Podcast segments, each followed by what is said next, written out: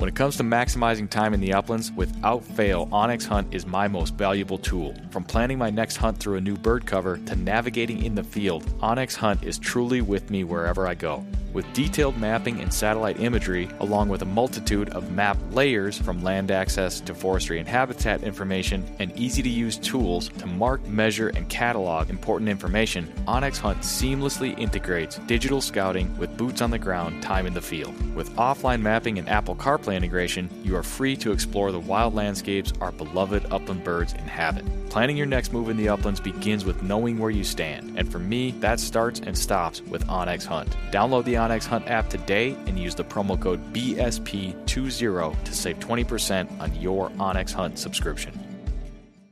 When the miles rack up faster than your flush count, that's when you'll truly appreciate your hunting vest from Final Rise. Built for the uplands and proudly sewn in the USA, the complete lineup of hunting vests from Final Rise, from their all new Summit XT down to the minimalist Sidekick system, are all built upon the foundational load bearing waist belt and low profile shoulder strap system, which allow you to carry all the gear you need and do so comfortably while maintaining your ability to move freely and perform when you need to most. With a complete lineup of accessories and newly released performance field apparel, Final Rise has the gear you need to help you get the most out of every mile and every flush. Final Rise gear is built for the uplands. Get yours today at finalrise.com.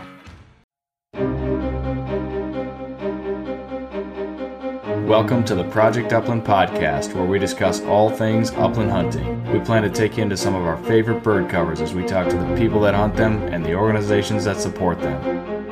We'll also break down the dogs, guns, and gear used to pursue them, and of course, we'll share the stories that celebrate this American tradition.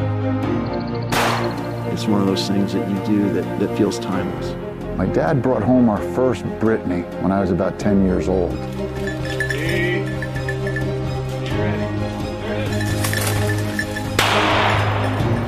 The red gods are calling, and I must go. These are your stories.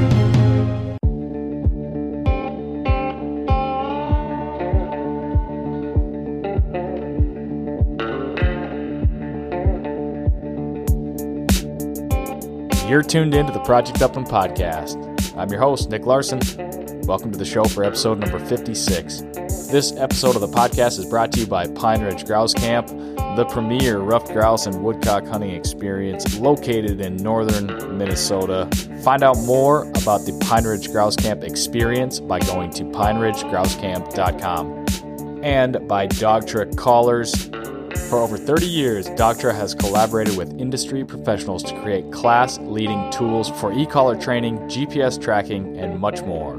Today, we feature the Dogtra Pathfinder. If you are in the market for a GPS tracking collar, you want to check out the Dogtra Pathfinder. GPS tracking capabilities, free detailed satellite imagery, easy location sharing for dogs and dog owners, history playback, custom alerts, and a whole lot more. You can get it in a track and train version or a track only.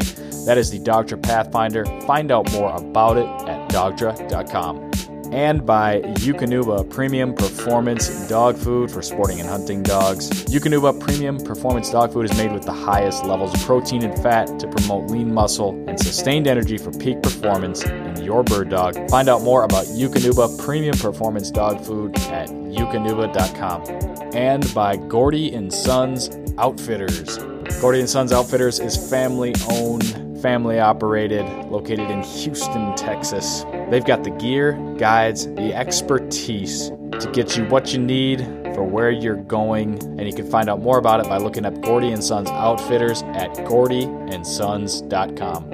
And finally, by Dakota 283 Kennels, unparalleled pet protection. Dakota 283. They've got a whole lineup of kennels and dog oriented products from the molded in handle to the framed metal doors, military grade resin and design technology, the weight of the kennels, ventilation and heat retention. Every detail about the Dakota 283 kennels was designed and executed to make the best product they could make. And if you head over to dakota283.com today and you purchase a kennel, be sure to use the promo code Northwoods50DD. That'll get you 50% off one of their Dash products, which you can also find at dakota283.com. All right, this week's winner of the podcast giveaway is Randy Fusey. Randy shared one of our recent episodes of the Podcast on Facebook. Thank you, Randy. Project Upland t shirt headed your way real soon. And just like we do every week, I remind you, the listener, that you could be next week's winner of the podcast giveaway. We got a little different spin on it this week.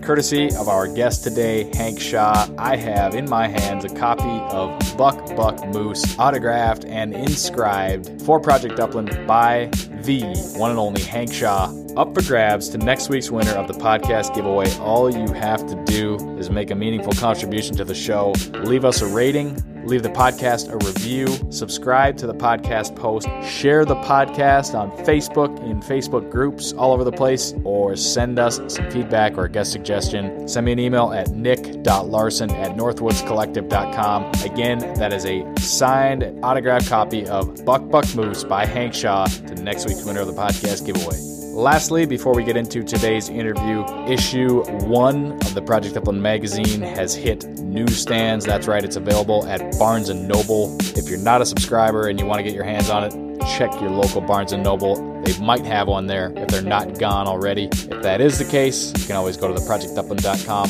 website and subscribe via our shop. All right, let's do it.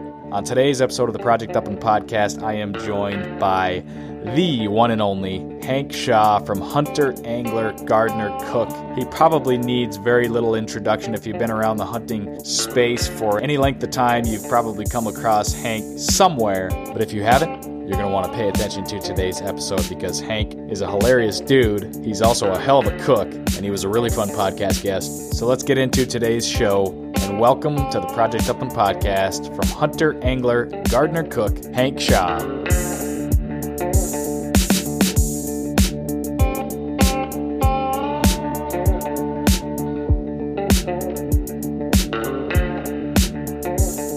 And we're live. Hank Shaw, welcome to the Project Upland podcast. How are you on this Friday afternoon? I'm good. Thanks for having me on. My pleasure, Hank. And I really appreciate you taking the time to speak with me and the Project Upland podcast listeners. Really excited about it. Why don't you put us on the map and let us know where we're speaking to you from, Hank? I live just outside of Sacramento, California, uh, in the town of Folsom, which, if you are a Johnny Cash fan, you may know uh, you may know it from the prison. Ah, yes, yes, very, uh, very common song. Good one to sing along to. And I would imagine that many, many upland hunters have uh, bobbed their head to that song on the way to the next bird cover. I bet. I bet it's also where people uh, from California go after they shoot men in Reno just to watch them die. I see what you did there, Hank. I love it. well, awesome. So, Sacramento, California, what are you guys, 75 and sunny right now? I mean, you, you know where I'm at. I'm in Duluth, Minnesota. We're covered up in snow. Although we almost hit 30 degrees today and it feels great. So, you know, it's all relative. Isn't that weird like that? Like, it's very, it's super relative. I mean, so it's, it was, for us, it was sort of vaguely cold uh, a couple days ago and it was in the high 30s and low 40s. And, and everyone's like, oh, it's so cold out. But, yeah. you know, eh, I guess today is, it's not too bad. It's about 55 degrees and sunny finally. We've had so much rain. Um, the, like half the state's flooding. Wow. Yeah. Well, is that uh, is it real forested there? Or are you are you south out of that where forest fires aren't really a big deal? It would have to be a really badass fire to get us because I'm in the I'm kind of on the the Sierra Nevada foothills, so you know I'm a half an hour from national forest, but Uh, just a bit outside. It would it, it's possible, but it would have to be a pretty bad one. yeah. Well, I know in that case rain is a good thing, but yeah, it can be uh it can be a lot. But yeah, it's it is crazy how relative temperatures and weather can be and Well, sure. You come you come dove, come dove hunting with us in Yuma, Arizona on uh, Labor Day. It'll be 114. Oh, that would be that would be scorching for a Minnesota boy. But is is that a dry heat, as they like to say? Uh, Yuma's not that dry actually because it's a big agricultural area. So, you know, it's not Louisiana, but it's it's definitely more humid than you think it is. Yeah, yeah, that uh, that sounds really really hot. It's when it's 80 degrees here. I like to make sure I have a lake that I can jump into. it's so hot that the, that the the tap water is over is about 100 degrees. It's Oof. crazy. Yeah, that's wild. Well, Hank, the last time you and I caught up, uh, actually, you know what? Let's let's talk Pheasant Fest real quick because you were there. Sure. You and I, you and I didn't get a chance to connect um, while we were there. But how was it? I know you gave a couple of seminars, and uh, Jennifer, one of the people that we had in the Project Upland booth was all excited. She came up to see you. How was uh, Pheasant Fest for Hank Shaw? I love Pheasant Fest. I mean, it is uh, it is the only show. Well, it's basically the only show I do, and it's definitely the only one I look forward to. And it's uh, I'm a life member of Quail Forever, and uh, while I like the mildly invasive uh, Manchurian chicken, uh, I'm I'm I'm a big quail guy and a and a grouse guy and an up, uh, otherwise upland. But um, you know, it's just the people at Pheasant Fest, everybody involved, everybody from the the people just coming to the show to the people who work for Pheasant Fe- Pheasants Forever and Quail Forever are just they're just really nice people. I, I've never gotten any kind of holier than thou or any kind of blowback or, or whatever from anybody from either of those organizations. And I got nothing but good things to say to them. Yeah, I will second that for sure. This was the second time that I had been there, and you know, it's kind of for guys like you and I, it's right in our wheelhouse. I mean, it's it's fun to be there for sure. But I will definitely second what you said about the Pheasants Forever employees. One of the guys that we worked with to set up our booth, um, Lucas, he kind of was he answered all my questions when we were setting up the booth, all the logistical stuff. He was really, you know, on point as far as getting us squared away and he stopped by the booth uh, gosh i don't know three or four times throughout the show and he followed up with me like a week after the show sent me an email and said hey sorry i didn't get to spend more time hanging out at the booth but it was great to see it and it's just like man i, mean I, I was impressed that he stopped by three or four times just to say hi. It's it's I, I definitely get that vibe that you're talking about. It's just a really cool place to be. What was the nature of your seminar at pheasants pheasant fest this year hank I do three. Um, so I speak twice a day uh, for each of the three days, and I try to do different things, so I'm not repeating myself all the time. So I did three different seminars. Uh, I do one that I kind of do every year because everybody seems to really like it, and it's basically a PowerPoint and question and answer thing on how to get more out of your upland birds. And so it's everything from you know the the second you shot it all the way to freezer care and cooking and all that kind of stuff. And people really like that one. Um, I did another on the uh, the uh, fry on frying as an art. Um, everybody kind of thinks they know how to fry food, and I'm sure everybody listening to this can fry food eh, with some degree of skill. But there's a lot of little tips and tricks to be very, very good at it, and and I was teaching that. And then another one, uh, I was teaching people how to build a better stew. So much like fly, like frying, it's it's one of those things that everybody thinks you know how to do, but there's a lot to the difference between a, a great piece of fried food or a great stew and one that's just you just kind of threw together. Very interesting topics. I wish we had I wish we had the time to cover them all here today, but I think we will. I will definitely circle back on a couple of those and and ask you because they kind of align with a few of my questions that I've got for you later. Sure. Uh, while we're on the topic of Pheasant Fest and appearances, I know that you said that's kind of a kind of your one show. Any other any other uh, public appearances, book signings, or anything like that coming up for you? Oh, thank God, no. Good for no, you, man. I I did 72 events in 39 states and five Canadian provinces last year. Wow. Um, and I, you know, I've been offered a couple of things, and I'm just, uh, frankly, I'm pretty burnt. I'm, I'm a crispy critter right now, and um, it was it was hard to get up for Pheasant Fest, but you know once you're there, you're there, and yeah. you know it's I need a chance to kind of recharge and and get my mojo back and be more creative and and, and get the because I don't want to be on the road tired. Um, you know I want to be on the road. I want to be excited to talk with people and and the reason why I do get so much energy out of it is because I learn so much from the people who show up to the events. Like, yeah, I've got a lot to teach, but you know, you'd be a fool if, if you didn't realize that there are tons of people out there that know stuff that you don't. And then by sharing that, and especially coming from a place of like, well, what is it that you do? And like, we all just get smarter that way. And it's just such a better way to, you know, just be good at what I do is by, you know, sharing what I do and getting tidbits and knowledge and and and tips from from people all over North America, not just not just the United States, but U.S. and Mexico as well. Yeah, absolutely. I hear you. That's you know, it's kind of the nature of of the podcast. You know, I, I like to love to have conversations with people like you and share it, but we get a ton of feedback from our listeners and and get out and about at a place like Pheasant Fest and you can chat and get more feedback. I mean, yeah, that's definitely how we all learn and grow. Now, was that travel?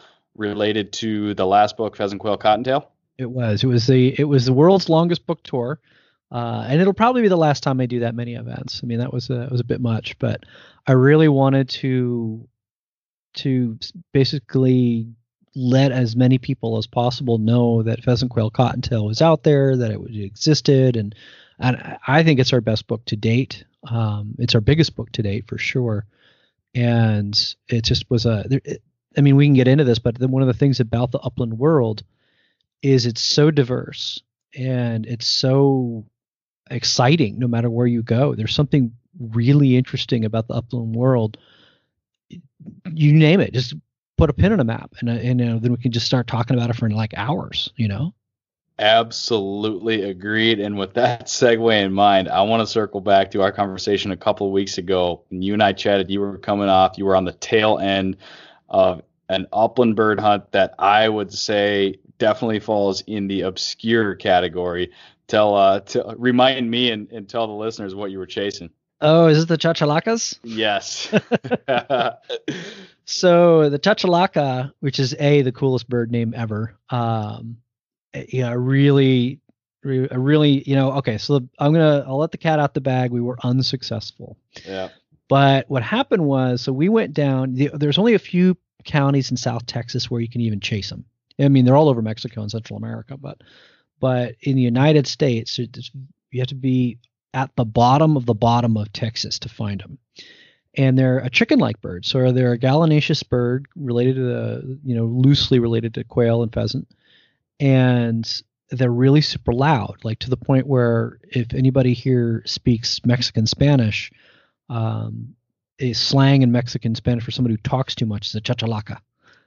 And because it just they're just loud bird, you know, definitely Google Google chachalaca talking, and it just like you know, just sadly though, the polar vortex hit the United States that weekend, and it froze Chicago solid, and that it dripped all the way down to the Mexican border where it was about 42, 43 degrees and pouring down rain.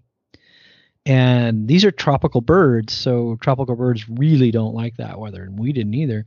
So we heard maybe two of them, but we never even saw one. So we're making plans to go back because there's a couple of cool things that we want to do. Then, you know, this was in February, and, and there's very little in season in February. So we saw white tipped doves, which is a fourth species of dove that you can hunt in the United States. And again, it's one of those things that you have to be down there to do um, lots and lots and lots of whistling ducks. And I've yeah. never shot I've never shot a whistling duck, so I need to get that on and I need to go down there and do that. And so we want to go back and do white tip doves and chachalacas and uh, and whistling ducks, maybe fish for big old garfish and just just kind of soak up that area. It's just a really amazing part of the United States. I mean, it's you know Matamoros is right there, and you know, you know, you could basically go to dinner in Matamoros and come back, you know, that night. It's just it's it's Mexico's like right there, and it's kind of a cool environment. Yeah, like you said, you know, upland hunting, throw a pin on a map, and that's that's one of the one of my favorite things. Even though I haven't had the chance to get out and hunt a lot of the diversity of upland hunting, it's just one of the things that really draws me to it. It's that diversity of habitat and the birds that inhabit the different areas. I mean, there's there's so much flavor to upland honey. I, I, had to Google it. I got chachalacas up on the computer next to me. They're they're a neat looking bird. What was the plan of attack? Was there were there bird dogs involved, or how did you even hunt them? No, you don't want dogs anywhere near them because a, a, an eager dog is going to chase them into the jungle.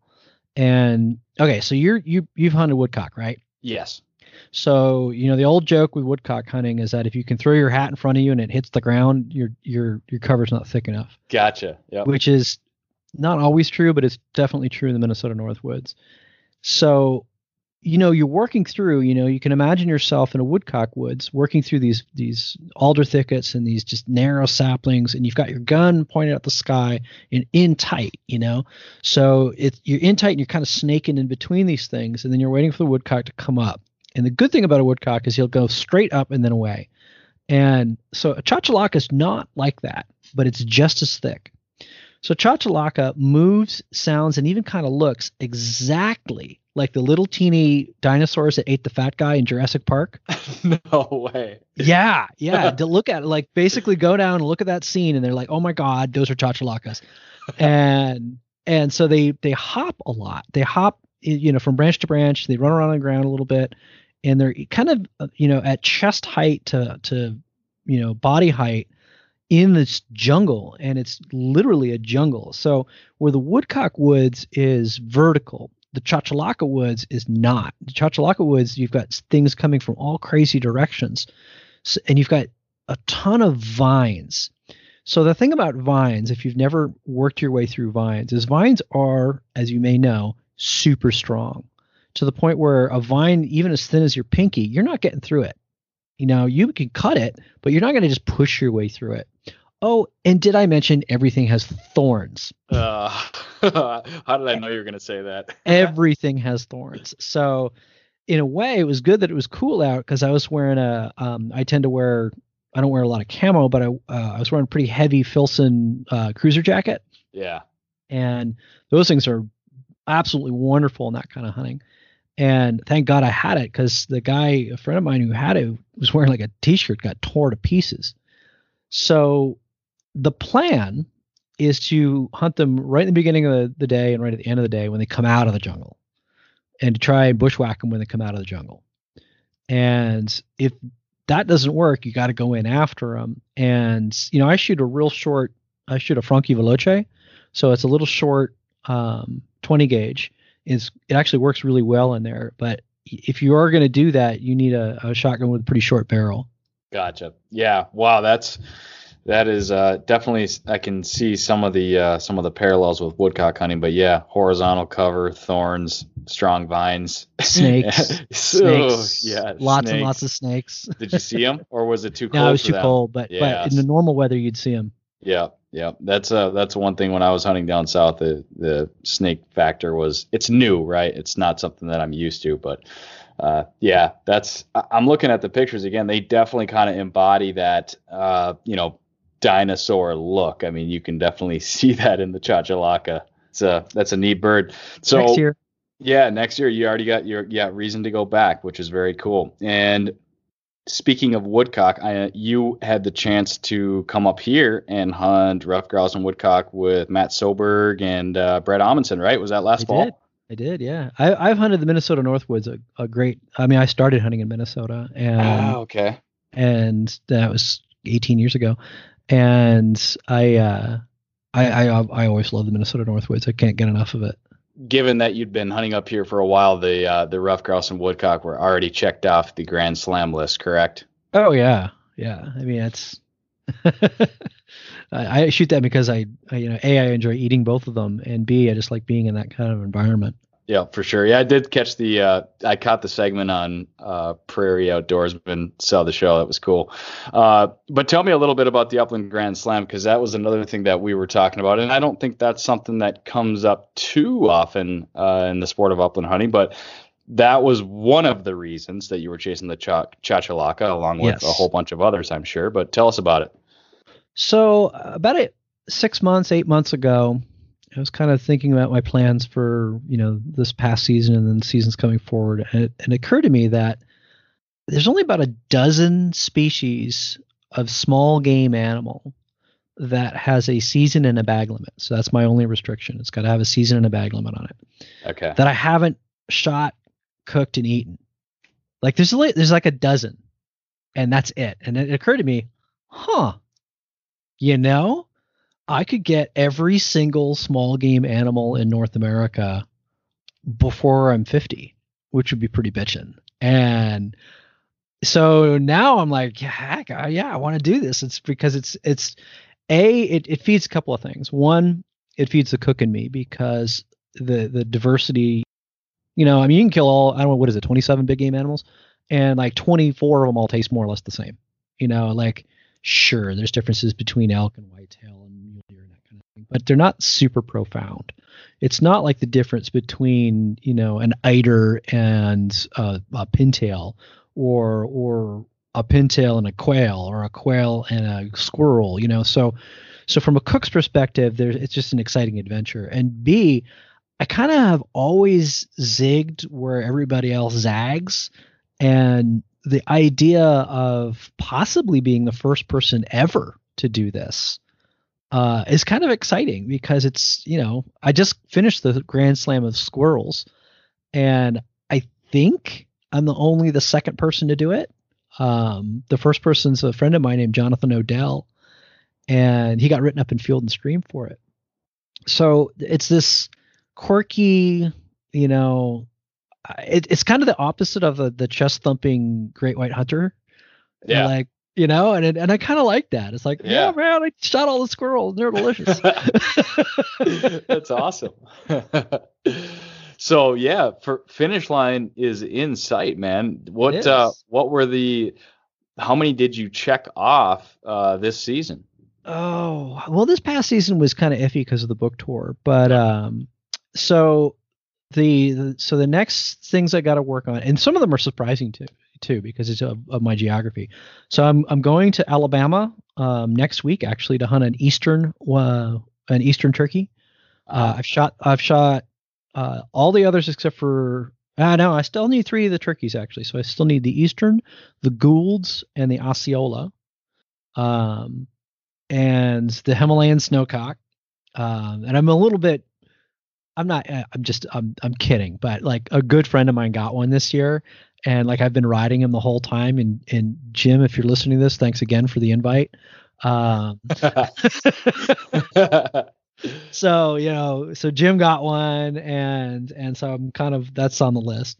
And I know some one of you guys got one, right? In the because I thought I, I thought I saw that. yeah, I was gonna say so the Project Upland crew, um, Travis Warren, host of the Upchucker podcast, Matt Harding, and I think those are the two hunters, and then of course the uh, cameraman Will Sensing. If I forget somebody, I apologize, but yeah, those guys went up there and they were successful. So we'll have to uh, we should put you in touch with uh, Matt Harding. yeah. could, uh, so- could take you up there, I'm sure. So he's on the list. Yeah.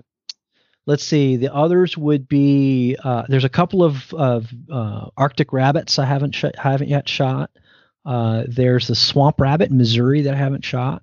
Um, there's the purple gallinule, and and uh, there's two rail species I still need to shoot. Um, and I God, I'm trying to think. There's got to be there's something else. Did but you it's- say the Did you say the ptarmigan? Because that that came up when we were. Oh yeah, there's there's two species of ptarmigan that I'm I'm going to go chasing in Newfoundland this coming Okay. October. Uh, the the willow and the rock. So I've shot the whitetail ptarmigan, and uh, they actually appear in pheasant quail cottontail because I managed to get them in Colorado. And but the other two ptarmigan I'm going to be chasing in October in Newfoundland. Awesome. Well, that's uh that's a definitely a neat pursuit, man. It's a it, it's got to be got to be fun, and and of course now that you can, uh, like I said, finish line is in sight. That's uh gives you some nice objectives and uh, gives you some good reasons to get out and see new places, huh?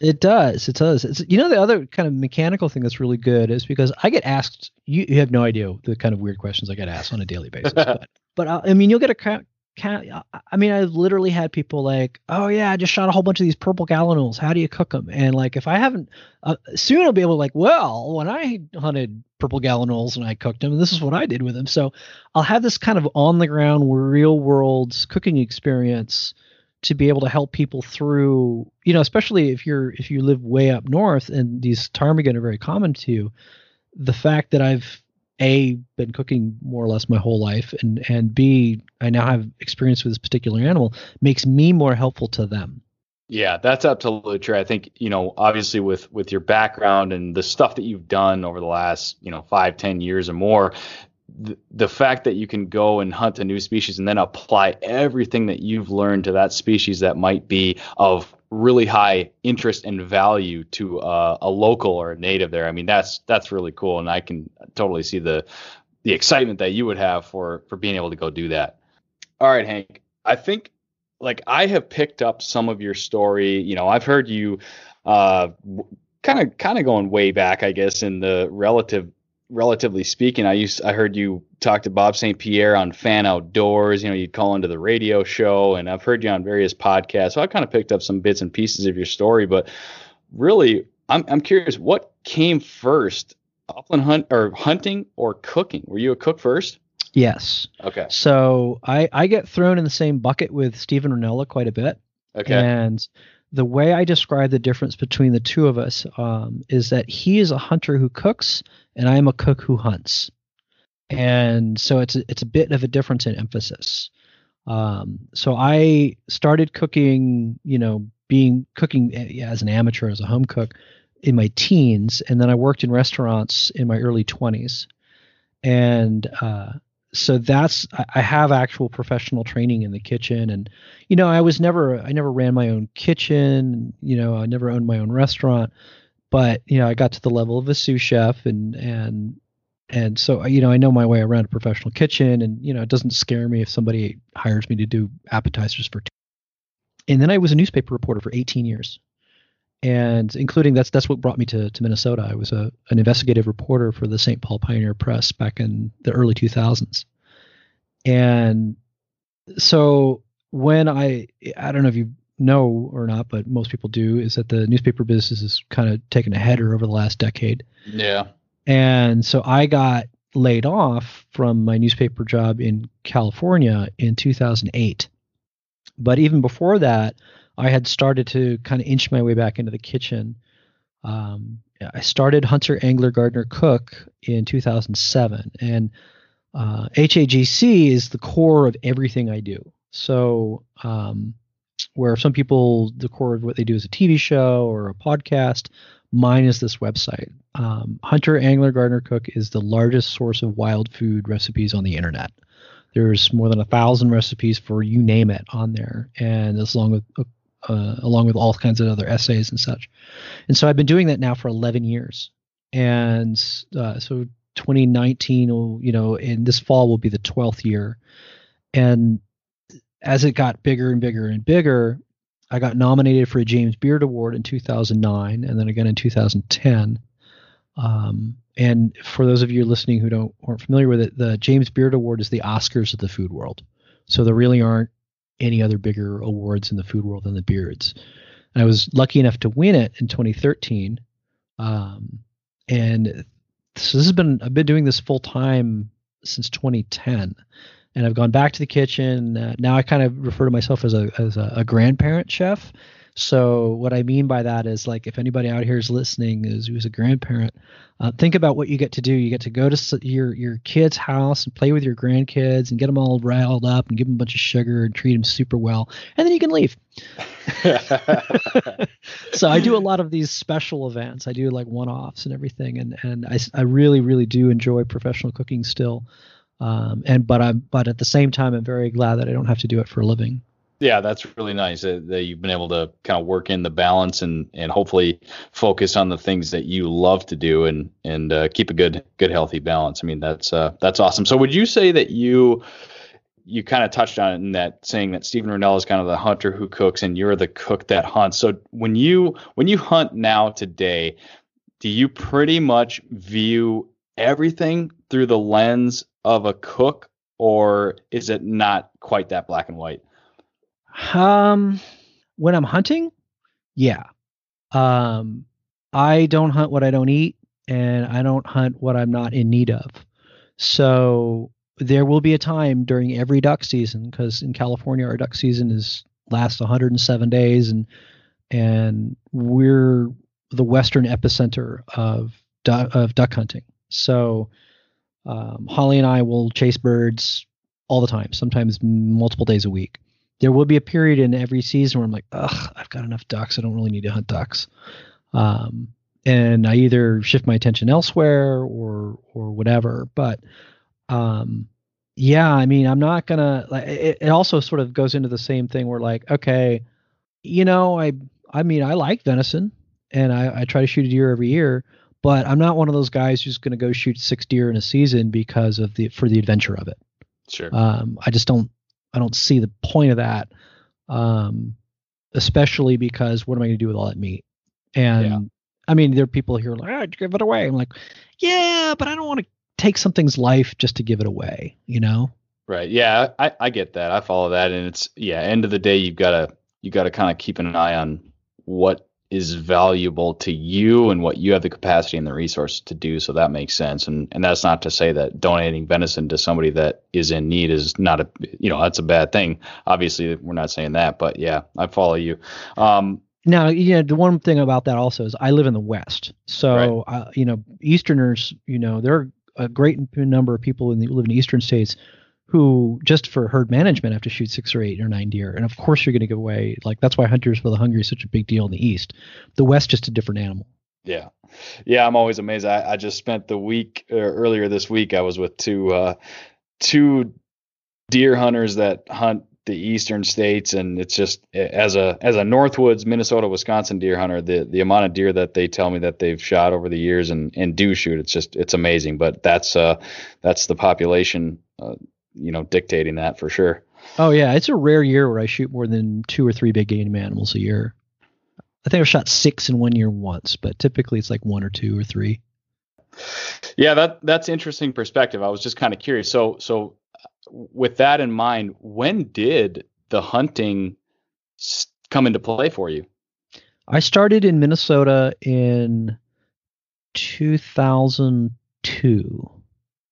Um, and I started because a guy we probably both know, a guy named Chris Niskanen. Okay. And Niskanen was the uh, outdoor writer for the St. Paul Pioneer Press when I was in, on the investigative team.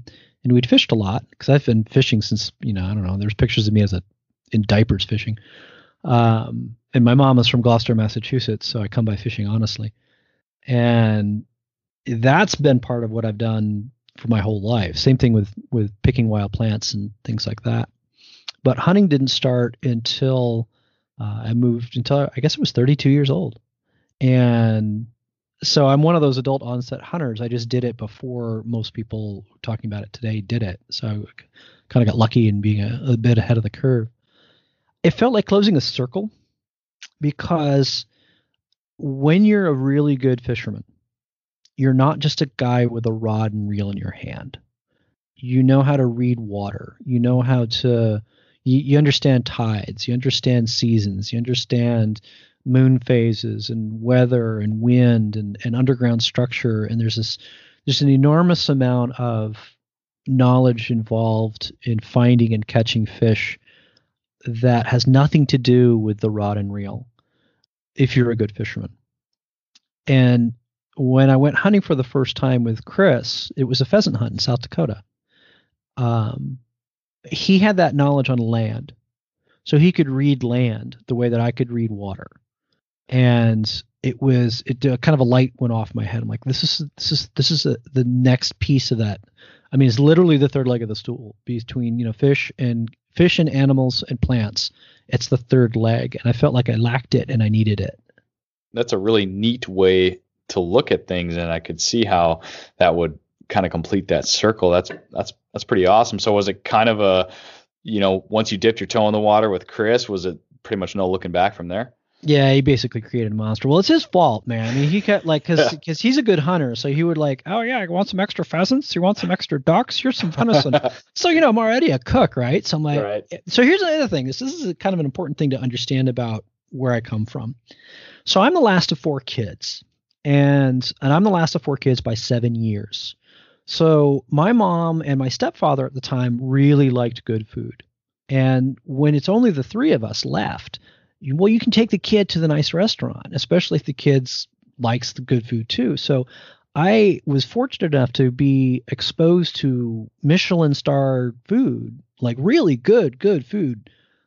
Yeah, at age 10 or 12. And, you know, I remember being a, a, a real young kid dressing up in a suit and going to New York City to eat at Le Cirque back in the early 80s. So, in uh, uh, that all dovetails into game in the sense that if you eat at restaurants like that, especially in the 80s, in the early 80s, you are exposed to venison and squab and duck and pheasant and quail in an haute cuisine. And so, what are ingredients to much of the United States and Canada are humble ingredients, are high end ingredients in French cuisine. And so I never had a view of any of the things that I chased as anything other than that they're that they're a wild luxury item and that they are to be treated as such. And of course you would pluck a quail, and of course you would pluck a pheasant, and of course you would pluck a duck because you want that skin and that fat because that's the most enjoyable part when you eat it at a nice French restaurant. So right, right from the very beginning, I viewed game as something special and not as um, uh, you know a poor man's substitute for anything. That's that's very interesting thing to point out, and I think it speaks to how important it is how people get exposed to game, right? So like you got you got exposed to those types of foods in really the very the very best way, I think, in the sense that they were put on a pedestal. They were treated like a luxury item. Whereas if you if you are t- completely unfamiliar with hunting or wild game cooking any of that stuff and you go somewhere and you eat something that's not that great you know that first exposure could really dictate things so that's that's an interesting way to see how the kind of the puzzle of Hank Shaw comes together. Usually we ask people about their upland bird hunting stories on the show, not necessarily their cooking story, but that's kind of kind of cool to see how that uh, you got inspired right away. Yeah, I mean, like you know, the first game I remember cooking as an adult were pheasants that Niskanen gave me, and and I didn't really know understand the art of plucking an upland bird, which we can talk about because it yeah. is absolutely an art. Um, I didn't understand it at first, so I ripped the skin horribly on like two of the three, and I managed. To, I just took my time on the third and got it, and I'm like, oh, this is really hard. Um, but I wanted that skin, and and it's just it's. I mean, right now, I'll put it this way.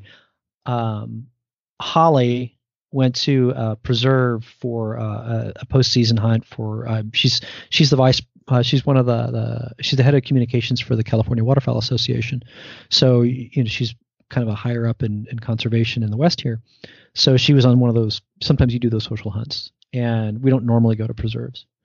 So anyway, she brings back these five birds, and the five birds, I mean, it's a put and take, right? So they're super fat, and you better you better damn well believe I plucked every one of them because guess what? I'm going to be able to do two amazing things with these pen raised birds that you, that is the the the singular advantage of of, uh, of a put and take bird is that I'm going to be able to render out probably uh, about a cup, maybe two cups of pheasant schmaltz. And if you have never cooked with chicken schmaltz, like which is chicken lard, basically, it's it's rendered chicken fat. You can do this with pheasants or ducks too. It's the most amazing thing in the world. Like, like if and, and eh, forget duck fat. Like I love duck fat. Don't get me wrong, but rendered chicken fat or pheasant fat is unbelievable.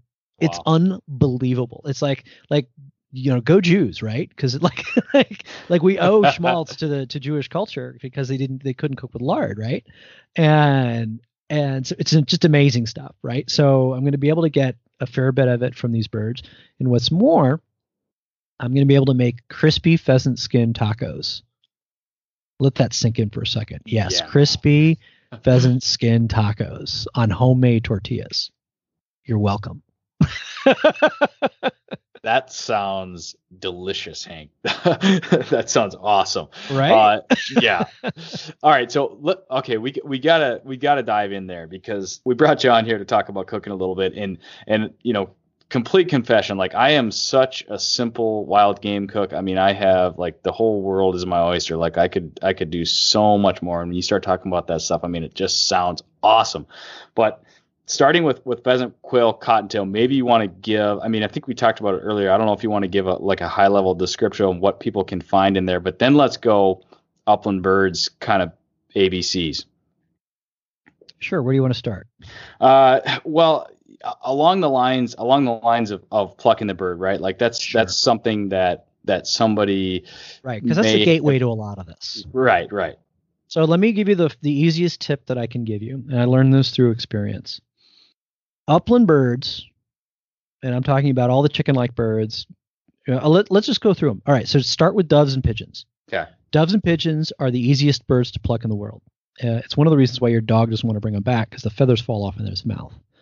Uh, they, I can pluck a dove in 90 seconds.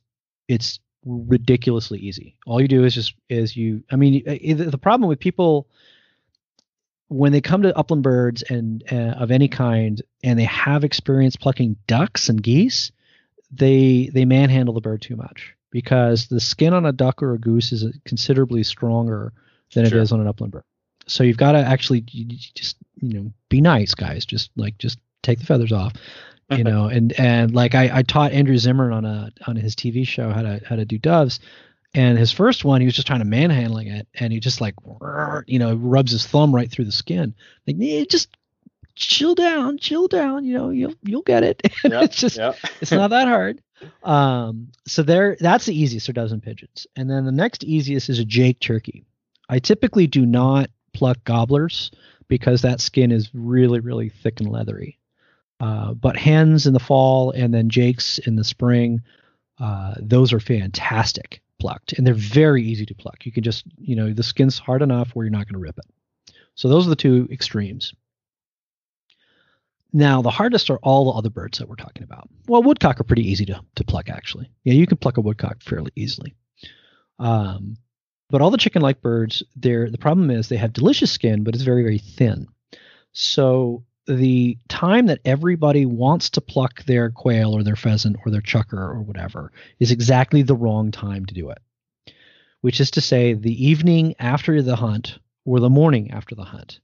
So people are like, well, isn't the bird going to get go off? Like, no, it's not going to go off. So first of all, be a you know hunt as you would, and then in the truck, don't pile your birds up. Get them out of your vest and line them side by side, so they're they're just one bird in one layer. Yeah. So that's going to let them cool off quicker. So you drive home, put them in a well. I'm, I'm assuming it's normal fall temperatures. If it's normal Sure. fall temperatures, put them in a plastic bag and put them in the refrigerator. And if it's if it's hot, get them to room temperature and then get them in the fridge. So kind of do it in stages because you because otherwise they're going to sweat inside the bag if they're if they're warm. Interesting. So don't don't change the temperature too drastically. Yeah, like ratchet it cooler and cooler until you get to uh, refrigerator temperature. Okay. Now, this is the joke I always use. It's like, okay, so you, what you want to do is you want to line your birds in the refrigerator, faces out at the eye level of your children. So you, yeah. so after the screaming subsides, yeah. uh, uh, no, but in all seriousness, just you know, throw them in the refrigerator in a plastic bag or whatever um, for two to three days. So let's say my hunt was on Saturday. So Saturday is day one, Sunday is day two, Monday is day three. So you're going to want to pluck them on Monday afternoon or Monday evening or Tuesday or Wednesday. Anytime you do it before that, and the feathers are going to be stuck to that skin so tight that even I will rip the skin, and I'm very good at this. Um, it's just not, it's just not easy to do it until that bird has rested out, and it'll be safe. It'll be perfectly fine. Um, now, now the the the thermal inertia of a really big bird like a turkey, those you would have to those you would have to um, eviscerate first. Every other bird is holing in the feathers. It'll be fine. And it, it, I've done hundreds of birds like this. It'll be fine. So you can leave them in there as long as five or six days, maybe seven tops. Um, but uh, but that's it. And so you you do one bird at a time, and you sit there and you just you you just pluck it. And now the thing with all these gallinaceous birds are they've got fancy feathers and they've got under feathers. So the fancy feathers are basically all the feathers that have some color on it. But in between those fancy feathers are generally kind of grayish under feathers. The little grayish under feathers come off super easy. All of the other feathers you have the you have the, the the the potential to rip the skin. And so the nastiest areas are going to be on the on the outer edges of the breast and on the and on the thighs on the flanks of the thighs. So those are the two areas because they're a they're covering skin that you want to keep, and b they're very long. And sometimes you just have to pick those one at a time. And you, but it's like pop pop pop pop pop pop pop. You know when you're doing it, and so it's not like pluck pluck pluck. It will be when you start, but once you get, I mean the joke is that the first thousand are hard, but which is true. But uh, I, you know, you I would say you'd probably be in good shape after about six to six to ten birds and before you get it right. And there's a rhythm to it. There's a zen to it, and you know it takes about ten minutes a bird when you're good at it. Um, but it's you know the other way to do it, and this is not as good, is you can pluck it like a chicken, which is to say scald it, and you get a big pot of water at about steaming temperature, so it's like 140, 150. So it's not simmering; it's just steaming. Yeah. And you and you dunk the bird in for three seconds or so, and then let them drain, dunk them, drain, dunk them, drain, until you can pull one of those tail or wing feathers right out, and then you you pluck that bird real quick. You know, it'll pluck real easy. It's wet, it's messy, it's stinky, um, but it's much faster than dry plucking. Now, if if one were to pursue that method, is everything else prior to that the same, aka Yes. the aging and the fridge and all that stuff? Yes. Okay. Okay. All right. Cool. And and all right. So you mentioned that aside from a turkey that's going to be basically gutted beforehand, everything else is going to be whole and intact. So we're not we're not clipping wings, we're not clipping feet. Everything is is whole whole bird in the fridge, and it's going to be as we pluck it. At any point in the process, I mean, are you clipping the wings before you start plucking or anything like that? No. Okay. So when you start plucking, so you're plucking uh, on pheasants and birds of similar size. I will pluck both digits of the of the wing um, because pheasant chicken wings are unbelievable um, Okay. and they're worth your time. Now on anything smaller than a pheasant, I'll only keep the drumette, and you always want to keep the drumette no matter what the bird is for structural integrity. So a, it's a nice little bite of meat.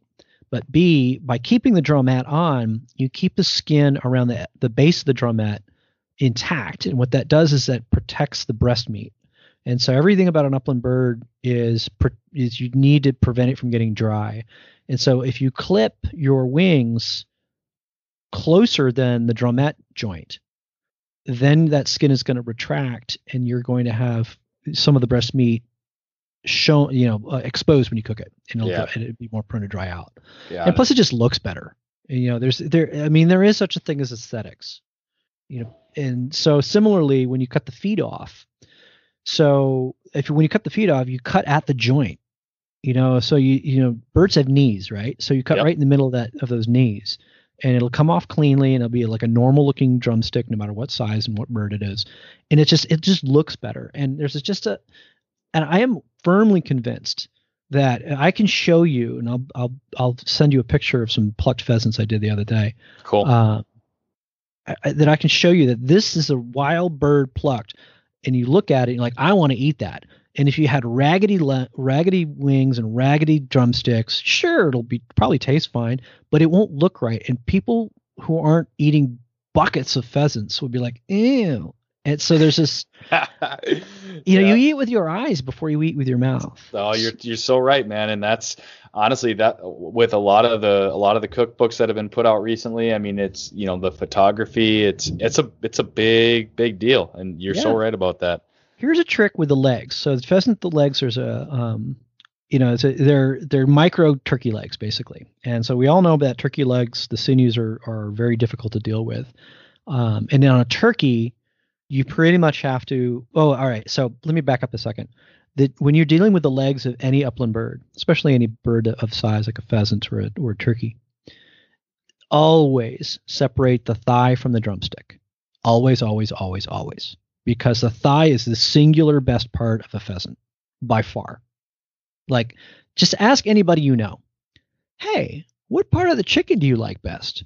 If they say boneless, skinless chicken breast, you don't want to know them because they hate food. right. You know, it's true. I mean, like Yeah, anybody no, who, I s- hear who says boneless, skinless chicken breast is their favorite part of the chicken hates food.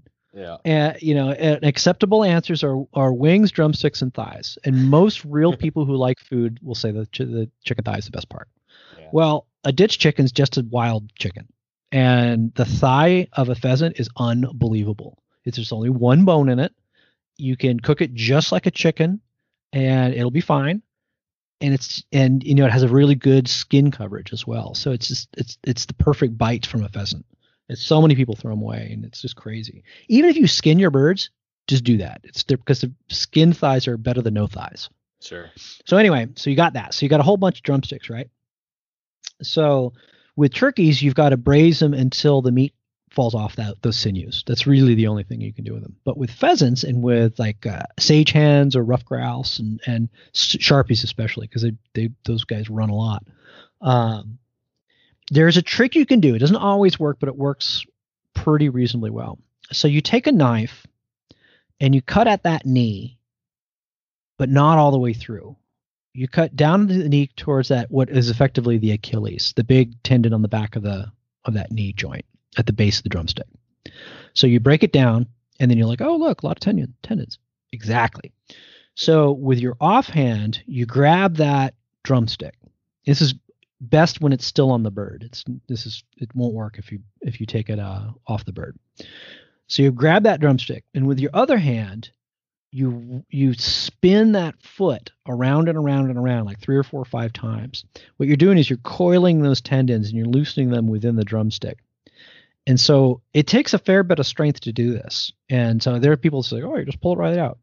Either they're Andre the Giant or they're just a lot stronger than I am because it's just not that easy.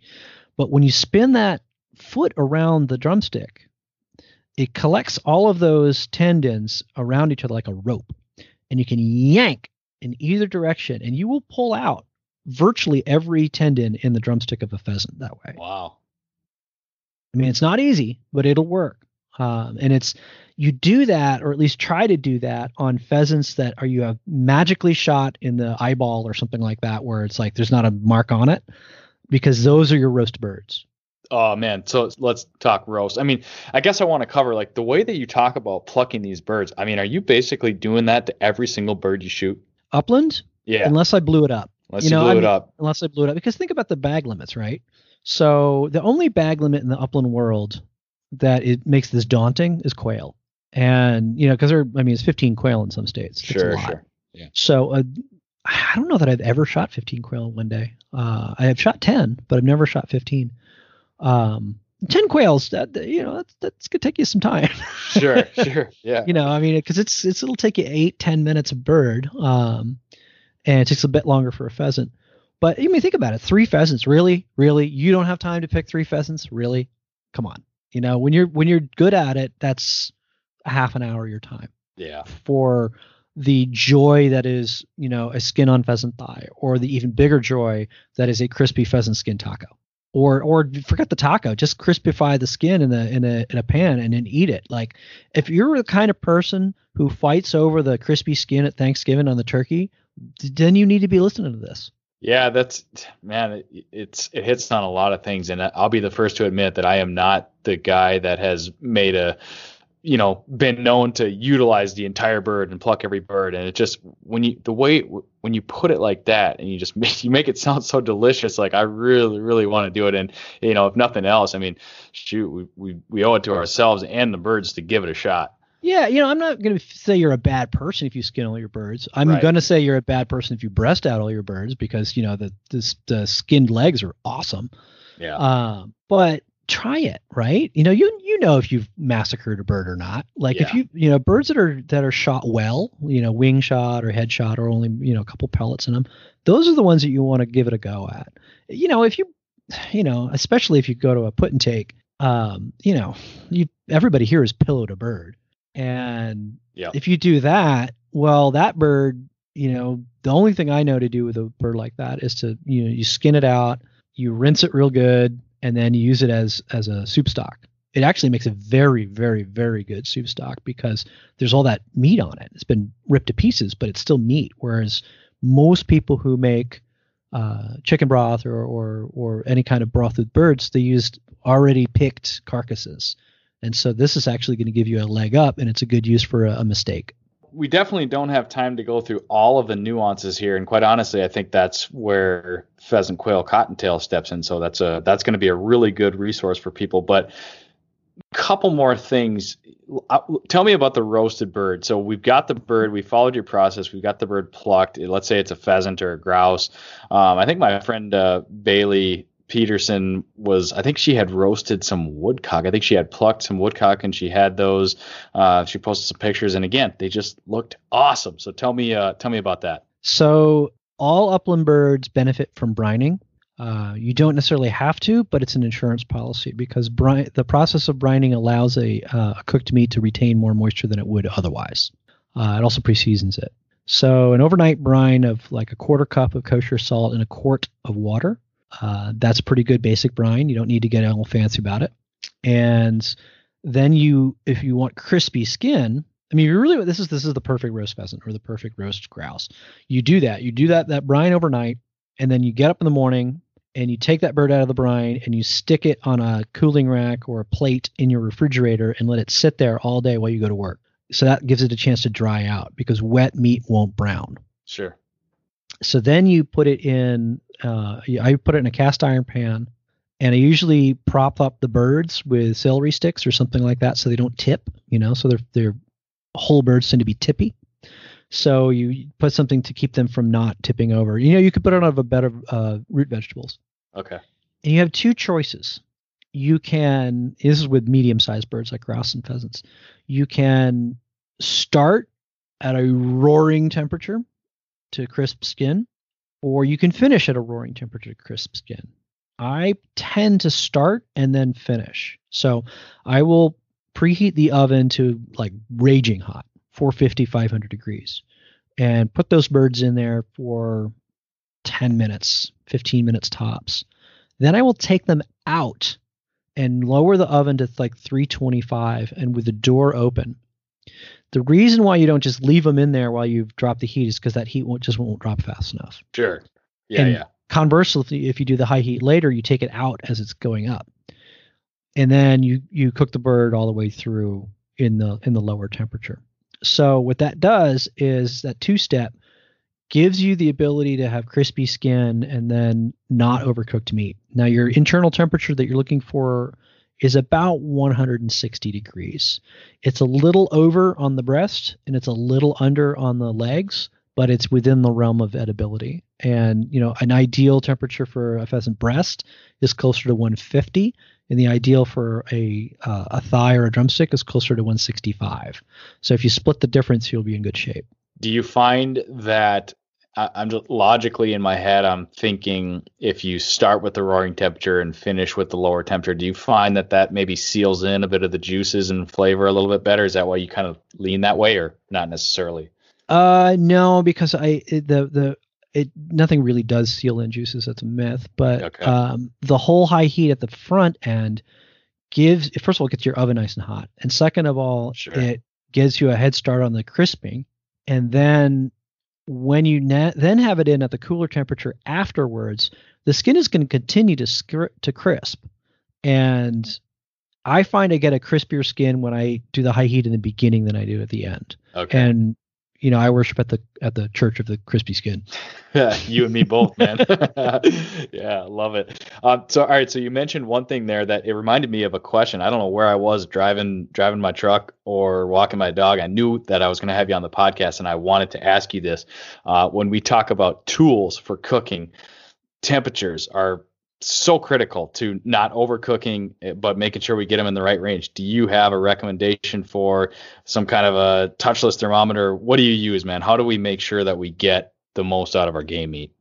i use two things i use a uh, just a simple probe thermometer Okay. um, you know they're cheap Guy, get one that makes you happy because that's how you would check this pheasant in that case you would have a you'd make you pierce it in a very thick part of the breast or at the base of the thigh and if you're going to check it a second time put it in the same hole so you're not you know making swiss cheese out of your pheasant Okay. Um, second, a laser thermometer. I use a laser thermometer. I don't use thermometers with meat anymore because I'm a Jedi and I use the Force. Um, seriously, you do you know you do 500 of them and you're like, well, done. yeah, you yeah, know? for sure. And uh, that's why I have Yoda as my avatar and, and, and Facebook. Um, but cook you are, young Padawan. Uh, Nicely done.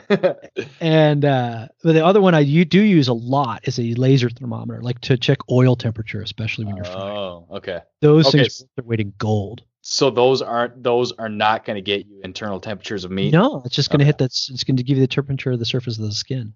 So then, do they have like I don't want to get down a wormhole with that stuff, but do they, you know, if you have a laser temperature, just knowing how people market their products, I'm guessing they're going to maybe market that as a, you know, a do it all solution. Are they going to tell you like if the surface temperature is this, then you're probably good to go internally? No, you need to. You need to. All right, cool. I mean, well, come on, man. I'll It's twenty five. It's, a, it. it's twenty five bucks total for both of them. Like- Yeah, well, and, and I've already got the I've already got the probe thermometer, so I'm good to go there, and I'm I'm happy to. I didn't know if we were uh, if I was missing out on some sort of super high tech gizmo. No, I mean those are good. And then the other thing you need, just in general, if you're going to be a good cook, is a scale, uh, a scale that measures to one gram. Yeah, And the reason you need that is not for your cocaine because that's illegal, um, but for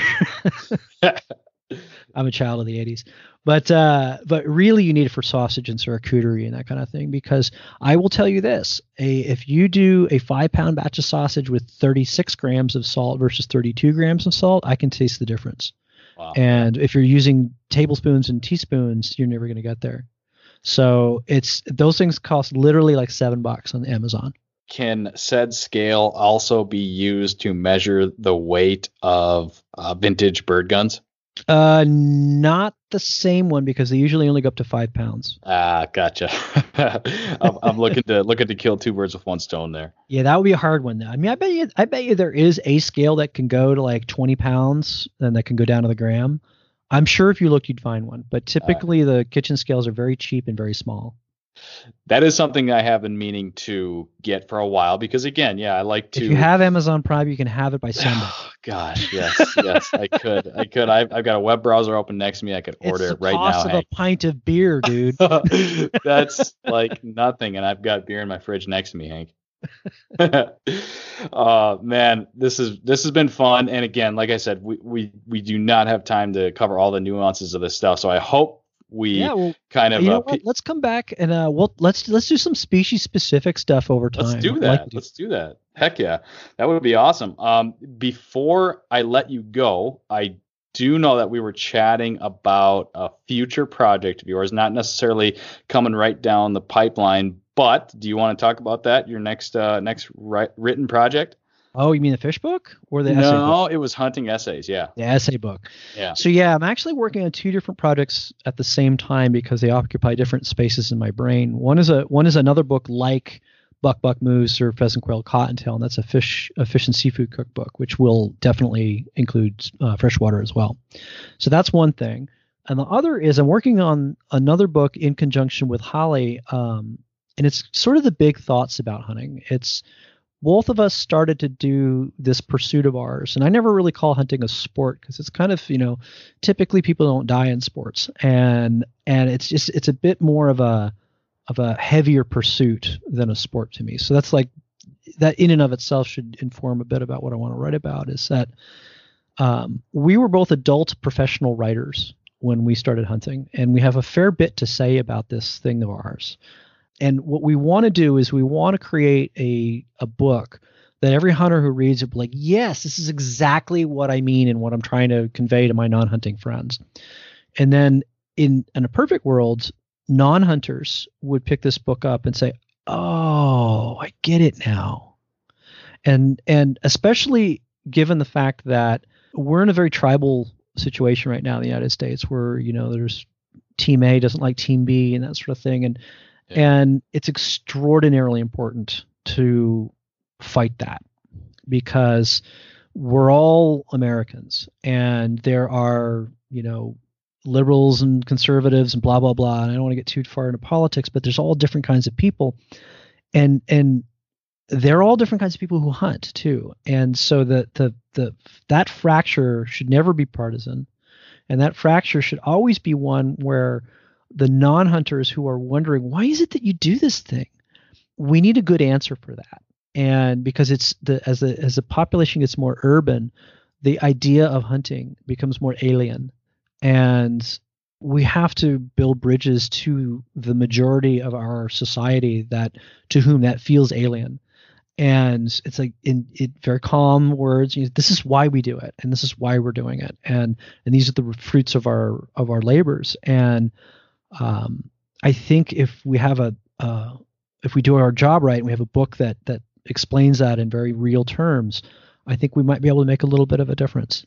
I love it. And try as I might, I'm not going to be able to say it any, any better than that, Hank. So I can, uh, I'll just leave it at that and say that I can't wait to read it. It's going to be awesome. Thank you. So the last thing that uh, we've got for people is I am holding in my hands right now a copy of Buck Buck Moose, and it actually has your autograph in it, Hank. I wish I could keep it for myself, but we're not going to do that. We're going to give it away to one of the listeners, uh, one of the listeners of this podcast. So thank you for handing this off to Courtney from Be Alive Outdoors. We are excited to give it away to the listeners, and I will explain that uh, to the listeners in the intro of the show, so they will have already heard this. But tell the lucky winner of this book what he's going to find, what he or she is going to find in Buck Buck Moose. So, Buck Buck Moose is the book I wrote to cover all things with horns and antlers. So it's it's it's my venison cookbook. It covers everything, all different kinds of deer, antelope, caribou, elk, moose, that sort of stuff. And it is a a celebration of the fact that every culture on earth hunts something like a deer. And so deer hunting is part of what made us human. And that celebration is is realized in kitchens all over the globe. And so it's a comprehensive look at not only you know from the moment the deer hits the ground because it involves all of the the field care that you need to know and it has a very long butchering section and and what to do in terms of storage and how to cut it and how not to cut it um, but it has recipes for every single cut every single cut of the deer uh, and from all over the world, and it's it, we're really proud of this book, and it's it's done pretty well. I'm, I'm very happy to say. It's a beautiful book, and I can personally vouch for one of the recipes in it. It would be the venison chili recipe. I didn't make it myself, but at a grouse camp last fall in northern Minnesota. Uh, props to my buddy Garrett for preparing it. He did a phenomenal job. But we finished both nights, uh, both days of hunting in the woods to uh, Hank Shaw's venison chili, and I can tell you, uh, the looks around the table were of uh, the utmost satisfaction. We loved it. It's a fantastic recipe, and there's a whole lot more in the book. I'm pretty proud of that chili recipe. I, I, I think that chili recipe may have won more local chili cook-offs and anything else because it if you google venison chili you'll find it on the web. Yeah. And then yeah. read the comments every every like two or three weeks some people like i made this for a cook-off and it won. Yay! So it's it's uh, we're pretty proud of it. Yeah seriously it is it is absolutely fantastic and i would encourage anybody to go out and pick up the book simply to try that recipe but like you said it is online too. Uh, that is a that is a good one to try. Well hank this was a really fun conversation. I can't thank you enough for joining us. We will definitely have you back because there's lots more to talk about. Thank you so much. Remind us best place to go to read more about what you're up to, what you do. So the the site that I run is Hunter Angler Gardener Cook, and you can find that on huntgathercook.com. And probably the most place where my action's at is either in the Facebook group called Hunts Gather Cook. It is a closed group, so tell me uh, that you heard about this on the podcast, and I will let you in. And the final place would be Instagram, and I'm on. I probably post to Instagram once or twice a day, so that's where all kinds of cool stuff of like what I'm doing and where I'm cooking. Uh, and that is at Hunt Gather Cook.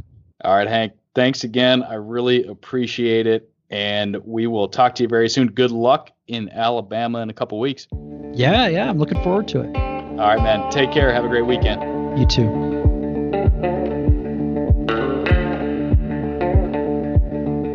You've been listening to the Project Upland podcast.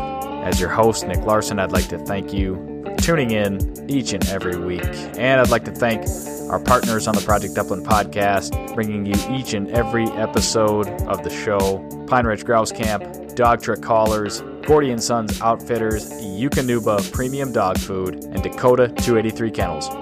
Remember, you could be next week's winner of the podcast giveaway. All you have to do is make a meaningful contribution to the show. Leave us a rating, leave us a review, subscribe to the podcast, share the podcast post, or send us some email. I'd love to hear from my listeners. Send me an email, nick.larson at northwoodscollective.com. Don't forget to head over to projectupland.com to see everything else we've been up to films, blogs, articles, gear reviews, and much, much more. Head over to projectupland.com. That's it for this week's episode of the Project Upland podcast. Thanks for tuning in, everybody. We'll see you on the next show.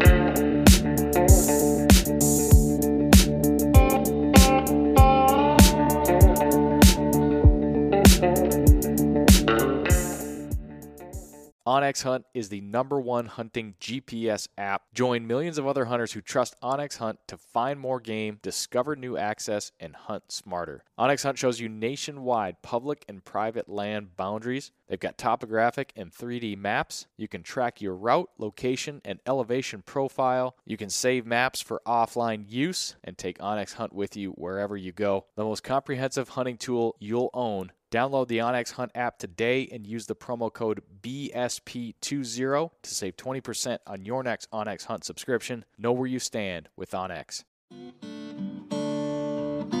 Hey everyone, this is Nick from the Gundog It Yourself podcast. If you enjoyed this show, then you might want to check out my show as well. We highlight and break down the ins and outs of training your own hunting dog. Whether it's a bird dog or even the occasional hound dog episode, we cover all topics related to hunting dogs. Check out Gundog It Yourself on any podcast streaming platform and hit the subscribe button to be sure not to miss any future episodes.